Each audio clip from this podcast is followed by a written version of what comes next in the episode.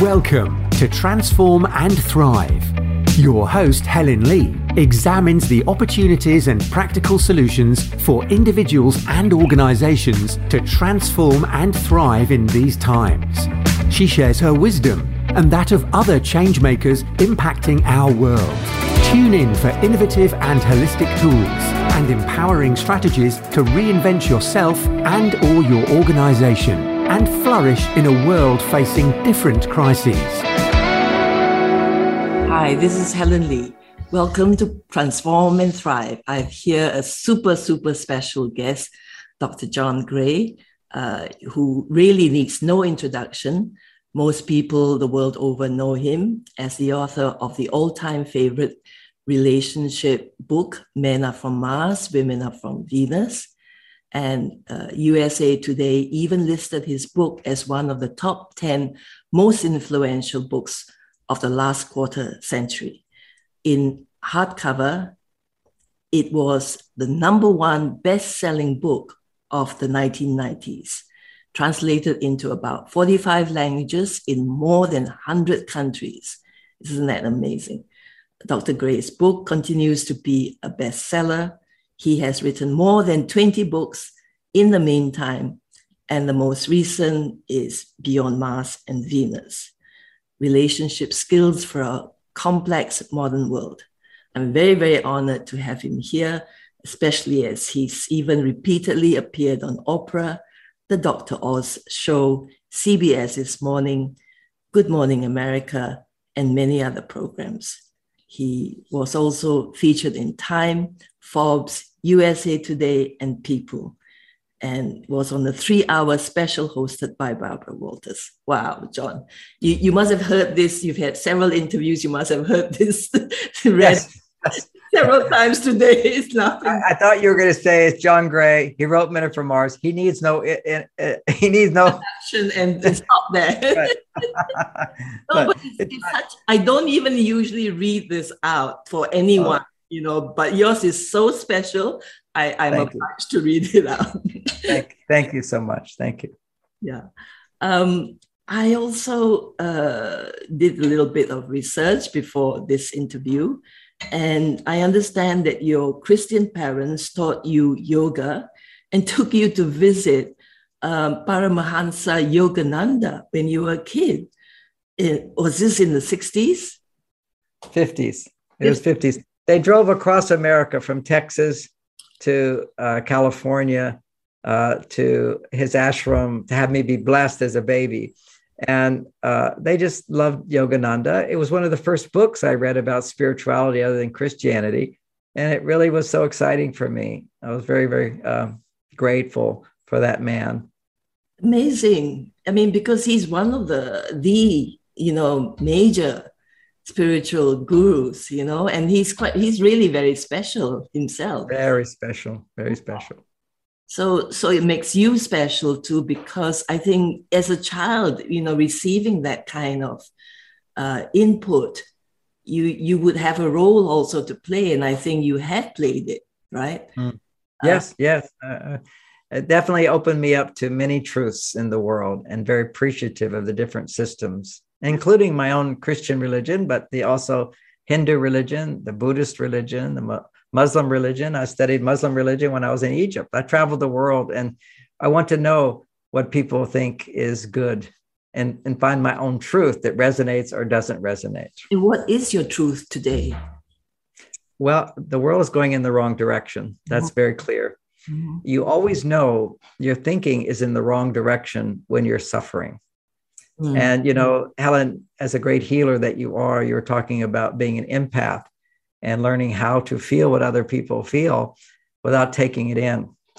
And so many women are naturally this way, and they're much more uh, affected by the world than many men. But men can be empaths too. I'm an empath as well. And I had to learn not to absorb other people's negativity by wow. feeling empathy. And I just like to make this distinction and that when you feel empathy for someone, there's two ways to feel it. One is feeling sorry for them, Mm.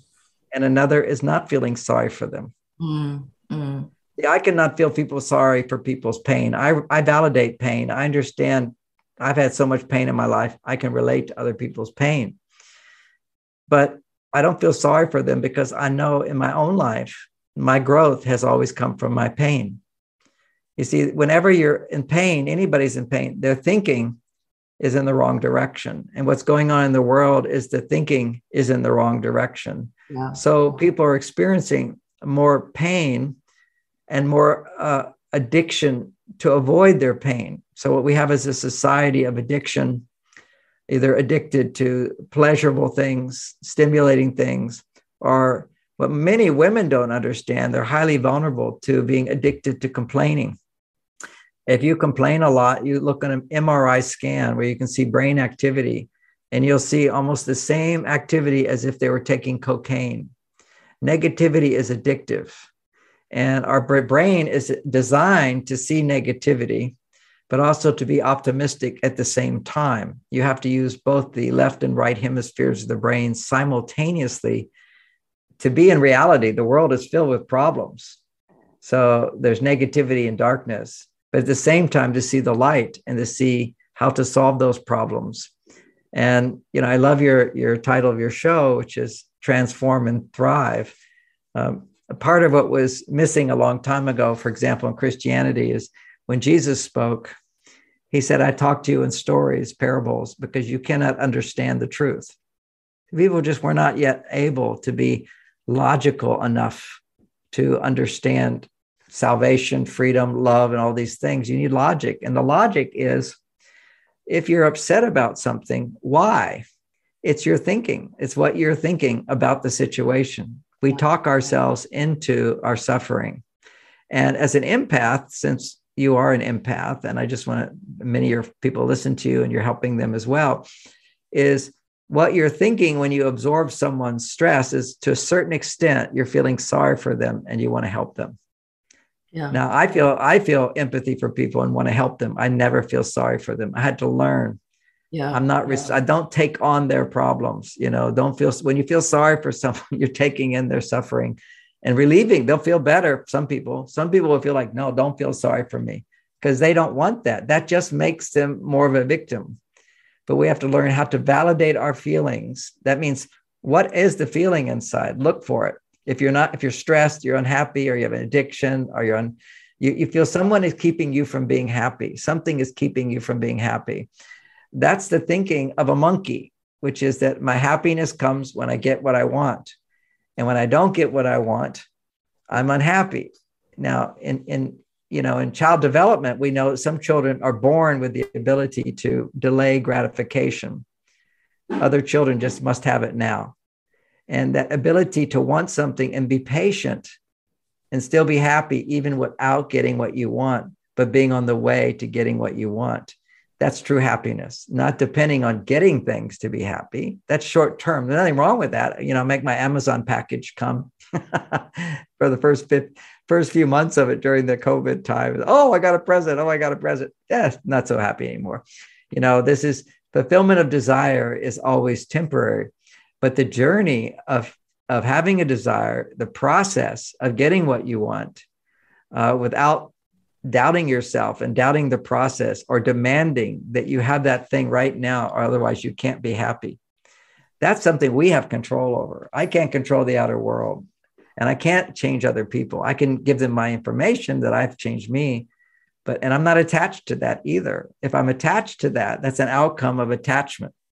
And in Buddhism, you know, don't be, it's not that you don't give up desire, it's misinterpreted quite often. It's give up your attachment to what you want. You know, desire is the is the journey of life. You know, it motivates us.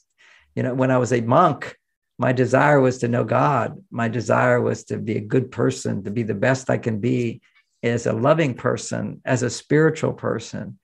And that's a good desire. And once I achieved that, I found my my spirit, my soul. Then my desire was to bring love into the world. Hold on, and you were a monk?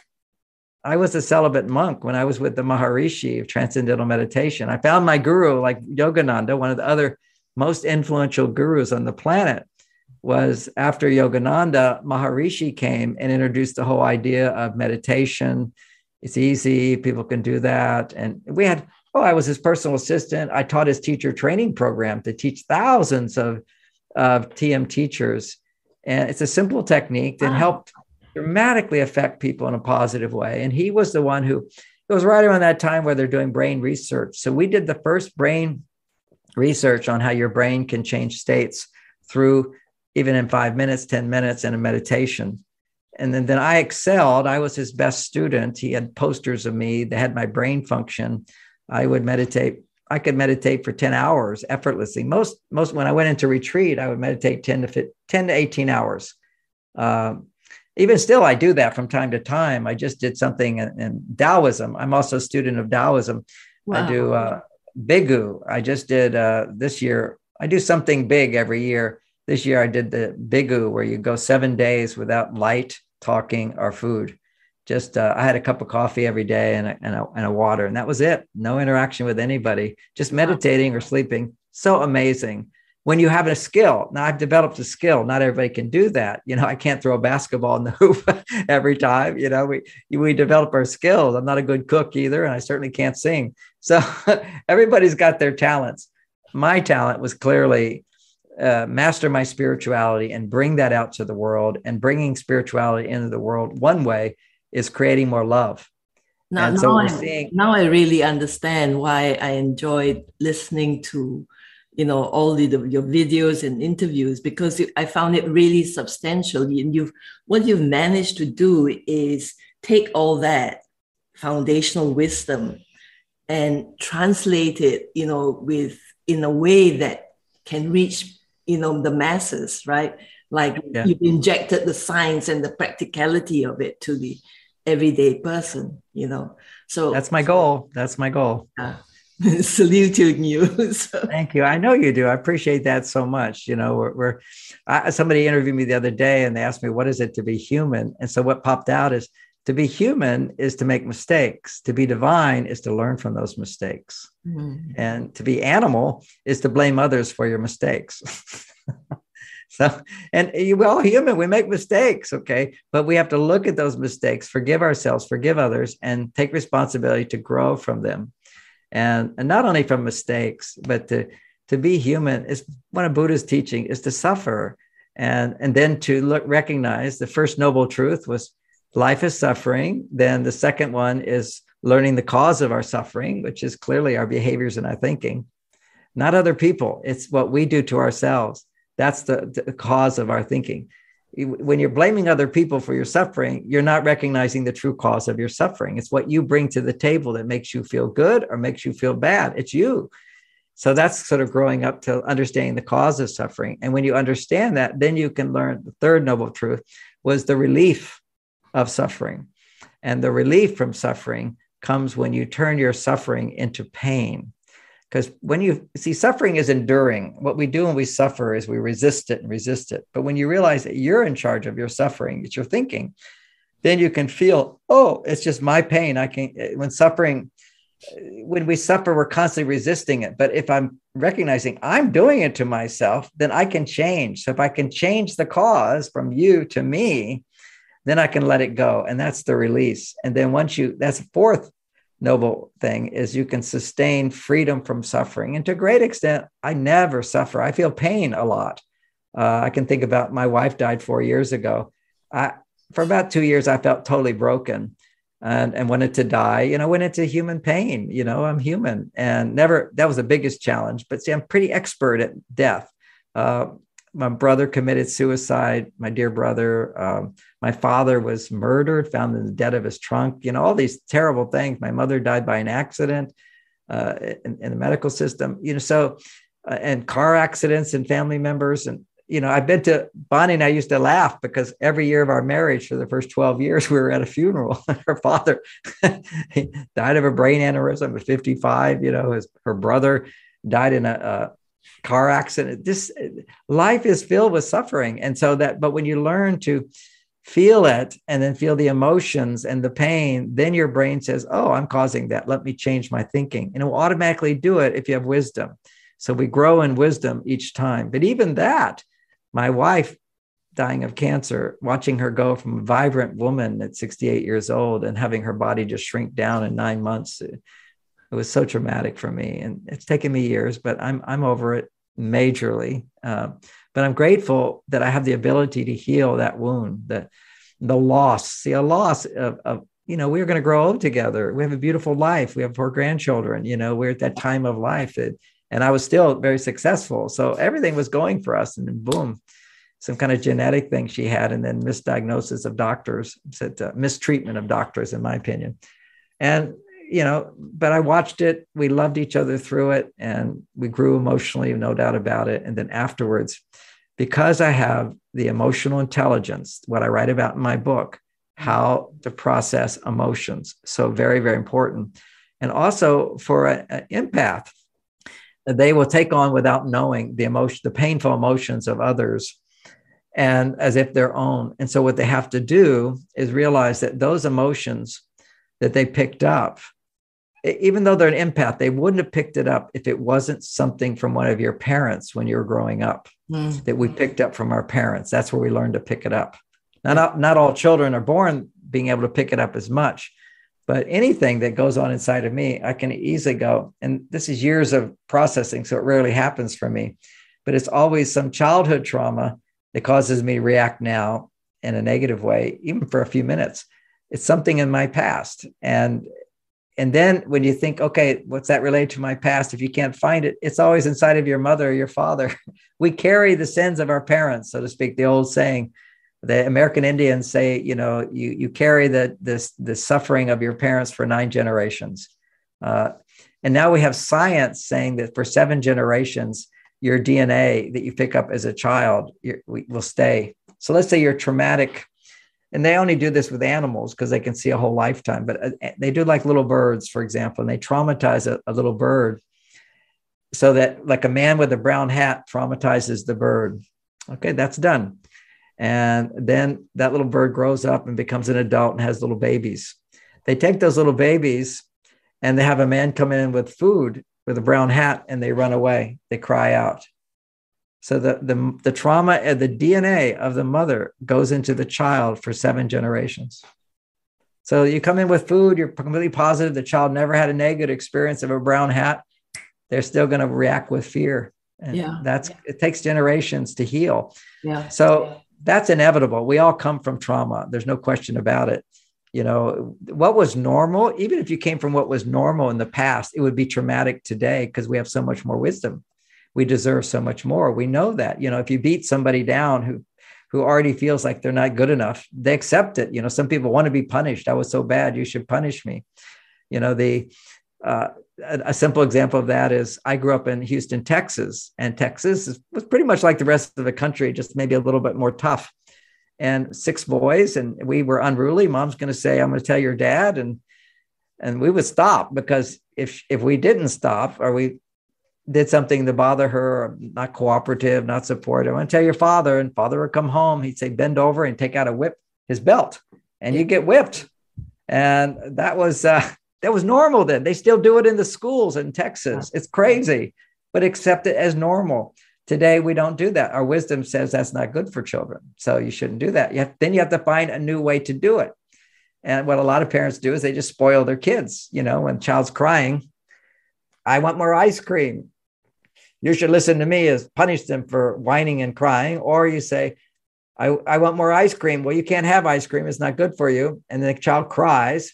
And then and and then the parent says okay i'll give you ice cream so you see children have to learn that when they're emotionally upset it's because they're not getting what they want and they want it now and what frees them from the attachment to i have to have it now is to be able to talk about the emotions so if a child can talk about their emotions and a parent knows how to process their emotions like if my daughter wants ice cream when she's a little kid we had ice cream but not every day yeah she sees other kids with ice cream she goes, Why don't I get it? And cries. And I say, I understand you're angry about this. You're not getting ice cream. And they go, Yeah. And then I say, And I'm not giving you ice cream. What? And then they feel so, they cry some more. And I say, Oh, you're so disappointed. I know you feel sad, don't you? And she says, Yes, daddy, I feel so sad. And then I say, oh, I understand that, but you know, we're having a party next this weekend. We can have ice cream then. No, no, no, I'll never have ice cream. I said, I know you're afraid, you're scared that you're never gonna have ice cream again. She goes, Yes, I'll never get ice cream again. See, children live in a different world. The emotions live in the world. If I can't have it now, I'll never have it. Anytime somebody's angry, they're always disappointed and sad. Anytime somebody's disappointed and sad, they're always afraid it's not going to get better. And that's the reality. That's called emotional intelligence, is to know whatever you're feeling, there's other feelings inside as well. And when you can become conscious of your reactions to things and where they're coming from. And for a child, they just know that these they have to first identify the emotions and then have a parent give them comforting advice. Because if you say no, you know, when she was angry, I said, Oh, we'll have it this weekend. She'd go right into no, no, no, we won't. Yes, you will. Yes, you should listen to me. No, you just let them. There's a venting process, a clarification. And parents don't know how to do this. I don't want any parents to feel bad about this. I teach parents how to do this in my book, Children from Heaven but you can't really do it for your children until you can do it for yourself. Because anytime you're upset in life, you're a child, you're a little monkey, basically, and you need to parent yourself. We need to give ourselves what we didn't get in our childhood. and then when you really go, go ahead, go ahead. Do you think, as a human race, what we need to do is actually grow up, right? Absolutely. We're all a bunch of children. War yeah. is just a bunch of children and yeah. a bunch of people making money off of war. Yeah. Uh, I'm not going to get into politics, it separates, but it basically all hostility in a man is female hormones. Most people don't realize that. Uh, basically, we have a male and a female side. And when the male feels weak, the female side increases. Translate that into biology. When men's testosterone levels go down because they don't have confidence. See, when you have confidence, then your estrogen levels can rise to a healthy level and you can be compassionate and supportive and problem solving. Let's solve this problem with caring and win win and, uh, and warmth and wisdom. That's when you have kind of balanced masculine female energies inside of you. And today, children are born with more masculine feminine energy. I think there's been an evolutionary shift, as you, you I'm sure you're feeling in your meditations. They're just so powerful, so profound now. Uh, the consciousness of the planet has elevated. And what that means in terms of elevated consciousness is that women can feel more of their masculine power and men can feel more of their feminine power. They can be more loving. Like in the 60s, when it all kind of started, at least in my life, after World War II, everybody felt safe. It was supposed to be the war to end all wars. And so uh, basically, women felt safe. And then they realized, I want more than just being the standard housewife. I want to be free. Particularly, that movement started when women felt abused in relationships. Now, abuse has always been there in relationships, but a tiny part of it, it's very small percent, as there have been abuse in relationships. But when we kind of outgrew that, women felt like, you know, I want more freedom.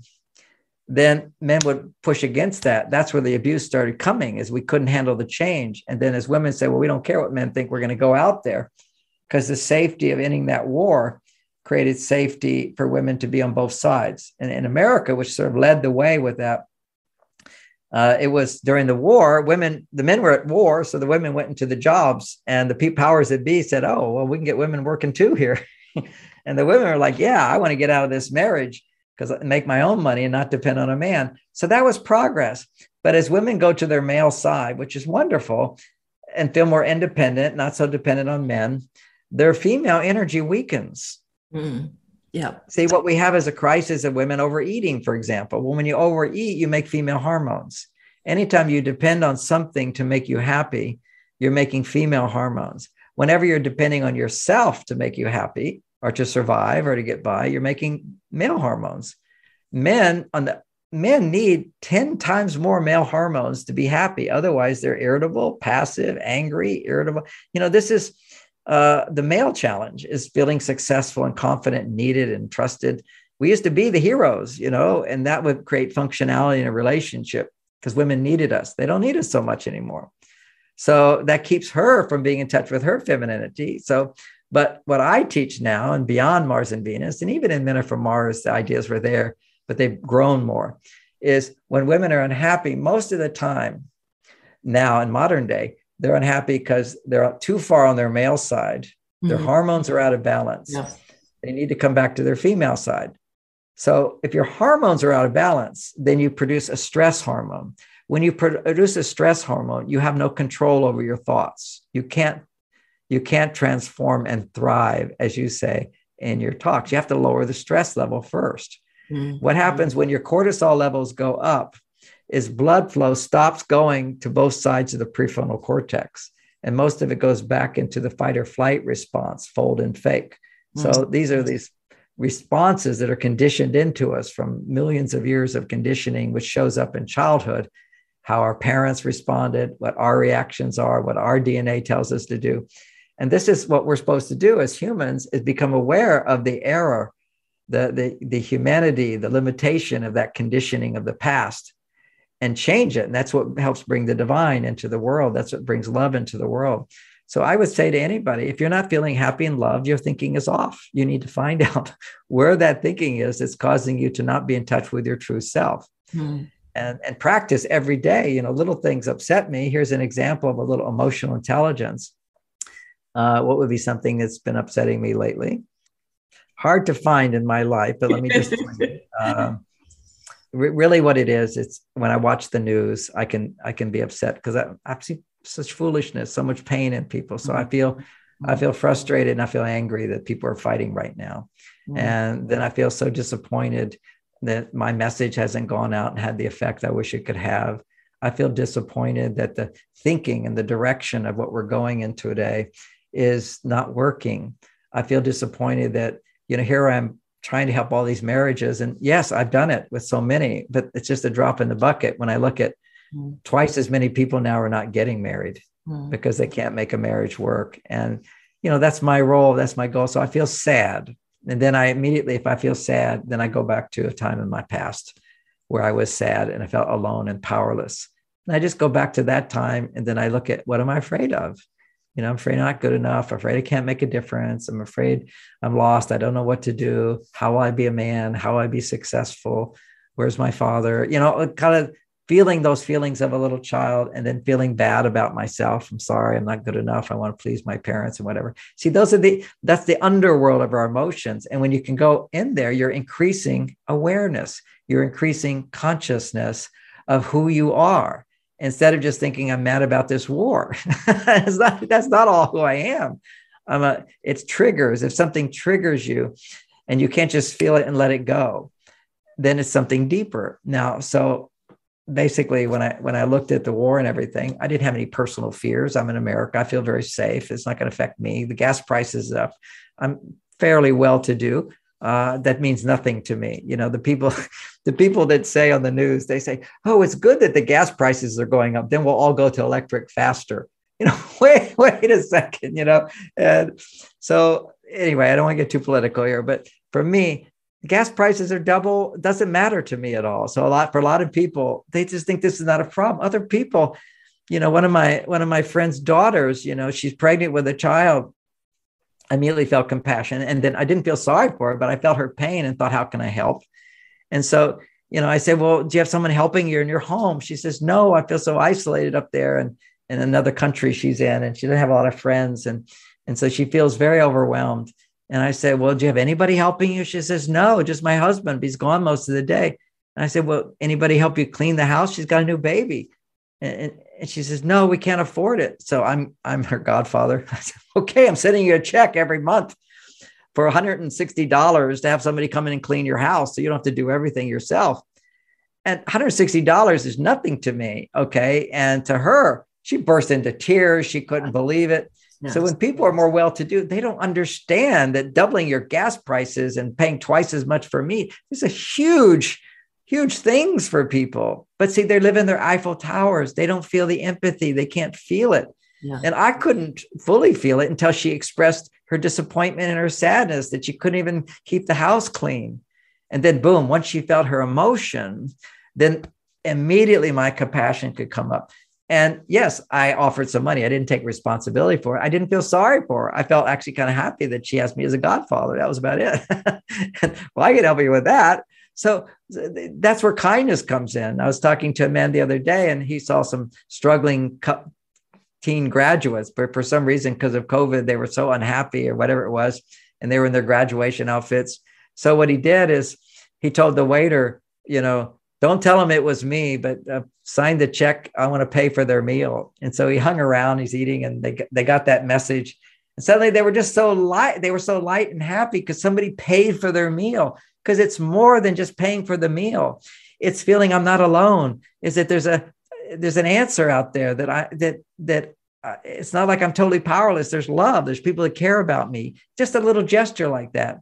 You know, for me, uh, I have a little thing I do that might, you probably do it already, but some people don't. And that's, you know, I have these digital clocks in my house. And when I see a 333, hmm. I look at what am I thinking there? And it's literally my mind is looking for reassurance because I feel like I'm aligned with my purpose. The angels are with me, you know, and so I'll see 11 11. It's so many times that I go to bed at, at, at, at 10 01 or I'll go to bed 11 uh, 11 and sometimes just 11 0 those are like favorite numbers for me is ones and particularly when it's 1101 i know i'm going to have a really good night's sleep because it builds to a three and a three is my mat magic numerological number it means fun something very important to me in life is have fun enjoy my life i am a bundle of joy almost all the time unless i'm a bundle of suffering and pain which i do joyfully basically i know the darker it gets, the deeper it goes, the more ecstasy I'll feel later, you know. And after my wife's death, I'll just give a little example of that. It's four years now and it's still there. I go for a walk and I live in Mill Valley, California, and we have these redwood trees. And I go for the walk through the forest to a little waterfall. And the trees are so tall, and I go into a heightened state of ecstasy and meditation. And that's because I feel I can I'm, I'm in touch with the little person inside of me as well as the big giant tree. I'm both. What an amazing, it's an awe, it's an awful, awe-inspiring mm. moment. And to be able to have that every day, it, it's shocking to me that it can last, it still is going on. I just take it all in and it's just so beautiful. It's a gift from my wife because she was always in awe of nature. She was more of the garden she's a gardener and she loved trees and now it's like her power came into me i just love trees you know not everybody's going to love trees when they love their heart but for me the humility and the joy and the happiness of being little as well as being big at the same time mm-hmm. being grounded and solid and i can be very serious in terms of empathy and compassion and the suffering of the world and also be light at the same time knowing that everything's in it's all the divine plan we see the world going in the wrong direction. And thank goodness we know when people go in the wrong direction, they suffer.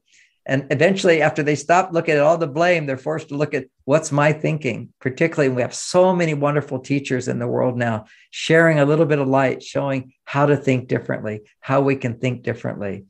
And when it comes, I know my mission and purpose is to understand the biggest problem in the world. And from my perspective, there's so many, right? But my protect is mother and father not loving each other. You see, when the mother and father are not loving each other, children cannot love themselves. Children who cannot love themselves cannot ex- access the divine plan. They can't access who they're here. They're confused about who they are. And so they're easily offended by things. So now we have this culture that's offended by everything. Yeah. And they have a right to say things can be better, but not to be offended and angry about it and sad about it and unhappy about it. That doesn't do anything except perpetuate problems. It's an awareness with love that we can make this better. How can we make this better? If there's something inside of you that's mad or hateful, judgmental, and critical, you're only creating the problem. You're not a solution to the problem don't you think we need um, even more than emotional intelligence, that we need spiritual intelligence? Yes, we need spiritual intelligence. We need gender intelligence. And gender intelligence creates the fastest solutions because we're so gender confused. Okay. we have to know how a man and a woman is different from each other. A lot of people they're teaching over and over, we're the same, we're the same. No, the world is filled with diversity. Diversity means respecting differences it's only by respecting differences that we can be inclusive. I'm all for inclusive, but not an inclusiveness that says everybody has to think and feel the same. Mm. That's not it. And mm. so there's there's the gender intelligence in my books. People change overnight many times with my books because it's just a correction of, oh, I didn't realize what was most important to her. And she goes, Oh, I didn't realize. I thought I was doing something to make him feel better. And actually, it makes him feel worse. I misunderstood his behavior. He's just in his cave. It's not that he's mad at me, or it's not that he's not going to come out of the cave. And how do I get him out of the cave? I don't know how to do that. If, uh, if you're angry with him for being in his cave, he'll stay in his cave forever. Yeah. If you go out and be happy and then say, Oh, you're back out of your cave, he, he's going to come out of the cave more often. So we can recondition each other. If my wife has a lot of complaints about me, if I just don't argue with her about it and just validate her complaint, the way you do that is not try to solve it even, not tell her what you're misunderstanding me or that's a, that's often what women now say is mansplaining. Okay. He's explaining why you're getting upset over nothing, even if she's getting upset over nothing. I will not say that. What I'll say is help me understand that better. And then I'll do validation but I can I can't validate her her thinking at that time. If she thinks I don't love her, I can't say, "Well, you're right about that. I don't love you." but I can do. I say, "I know when I said that, you must have felt really hurt. You must have felt really sad. You must have been disappointed. You must have been worried. You must be concerned. You must get angry at me." I can validate any emotion, and when I'm doing that, I'm going. I'm helping them to experience it's within them. And then what happens when you validate an emotion? You get connection. What women need more than anything to produce female hormones is to not feel alone, but to feel connection. What men need to feel in order to experience increasing testosterone is disconnection. It's up to me. I've got to do it myself. The pressure to do it myself produces testosterone. Now, men don't have that pressure when their wives can make money, you know, and when they make equal money, she doesn't appreciate him for him making money. Mm-hmm. It used to be if a woman couldn't make money, oh, when he made money, if you got a guy who could pay the bills for you, it's like, hey, that sounds great. But once you got him paying, making the same amount of money and her making the same amount of money, for her, there's no sense of he's doing anything for her because she's also doing it for him. Mm-hmm. So, where what do women need today? Well, when women become independent, there's a you go to a higher level of consciousness. Maslow described that level as you you start out with needing survival. Any couple if they're hungry just feed them and they'll be happy with you. They'll love you if they're hungry you know. Protect a woman from danger. She want to have sex with you you know all the soldiers coming back we're like hey give them kisses and hugs and whatever later. You know it's it stimulates when you actually depend on a man for something and he delivers you make uh, you produce a lot of estrogen which makes women very happy and fulfilled if they're low in estrogen. And then at a certain point when you've got the food and you've got the safety, that then that doesn't do it for her as much. So a new need emerges, the need for freedom emerge. And now women have freedom. But what's the next need that comes up? The need for emotional fulfillment. That's why people, women will say, Oh, I want a romantic partner. I want good communication. My mother didn't need any of that. She just needed a husband who wasn't angry all the time and a husband who made good money and would punish the children if they needed to be punished. My God, she had her own policeman what else do you need? Uh, you know, that's at a certain level of life. But once you get to that level, there's no big loving response. It's like not that significant. One comedian said very funny. He said, "You know, I'm so much happier than Bill Gates." and said, "You want to know why? Because if I see a twenty dollar bill and pick it up, I'm happy for a week. Are you kidding? Twenty bucks."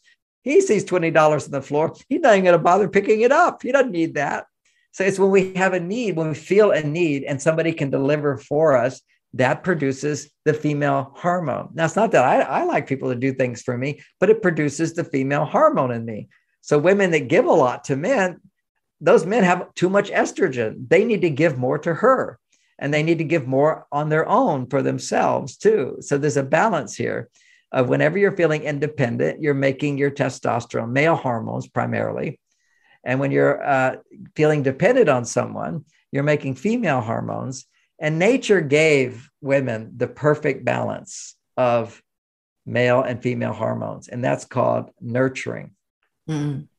Nurturing is where you're giving to somebody, but not to get anything. You give to your children, not for money, but for love. When you can give because you love someone, you're making testosterone and estrogen at the same time. And what happens is and that's to that person has to depend on you and need you. So you give and then because the child looks up to you and gives you unconditional love so you're getting something you can't get anywhere else. So that gives you the estrogen. So now you can produce a lot of testosterone as well. Because a mother is like a ceo of a house. It's not like women can't solve problems. This is one problem after another after another. But they're not doing it as a sacrifice. They're doing it from a place of love because they feel I need love and that child gives them so much love. But that's only one kind of love.